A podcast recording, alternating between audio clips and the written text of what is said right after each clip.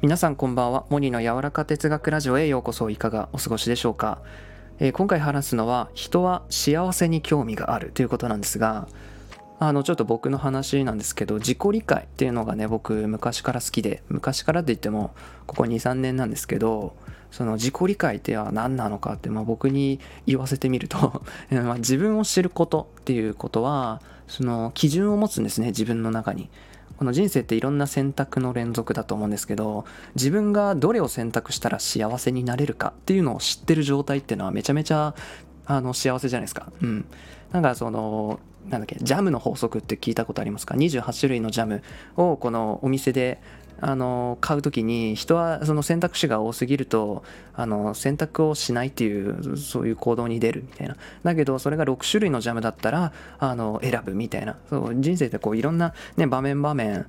その選択肢が多すぎてね今の世の中とかね。自分は何が何を取れば幸せかどういう選択を取れば幸せになれるかっていうのあの難しいと思うんですけど、まあ、自己理解していったら自分がどういう状態が幸せかっていうのが分かるのであのそう幸せになれると。自己理解はあの自分の幸せをあのすごく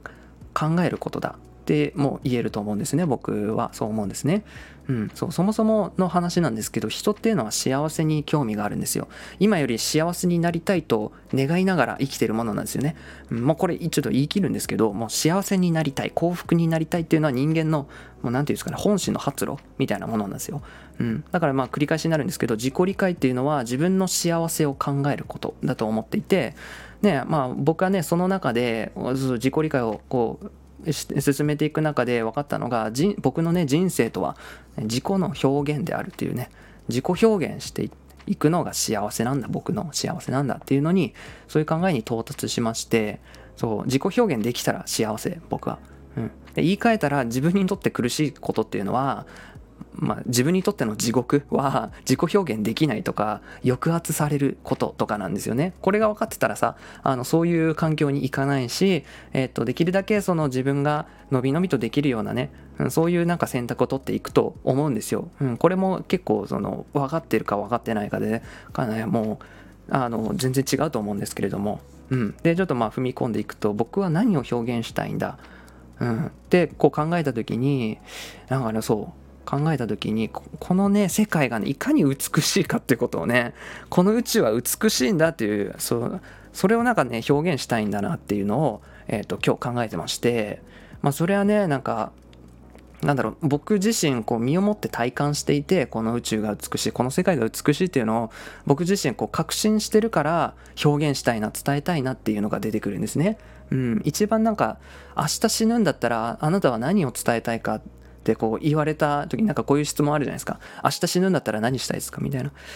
急いでなんかこう伝えたいことがあるなって僕は思ったんですよ。それはなんかこの宇宙はもう安心していいんだよ。みたいな。この世界は本当に美しいんだ。人生っていうものは素晴らしいんだっていうのをどうにかこうにか伝えたいな。みたいな。なんかそこがあぶり出されたんですねこの質問によって。うん。まあねまあ言っても僕もまだねあの二十数年ぐらいしか生きないんですけど、まあ、それはね今の時点で見えてるその美しさっていうのを表現していきたいなって思うわけですね。うん、要は、うん、そういう僕の住んでるこの世界観っていうのを表現していきたいそのように、えー、そういうふうに思います。まあ、でもね芸術家っていうのもそうじゃないですかその人が見てる捉えてる世界を表現してると思うんですけど私も私の見てるこの捉えてる世界を、えー、表現したいのだと、うんまあね、僕はねそれを絵じゃなくて音楽じゃなくて声でね言葉で、えー、それを表現していきたいんだと思いました、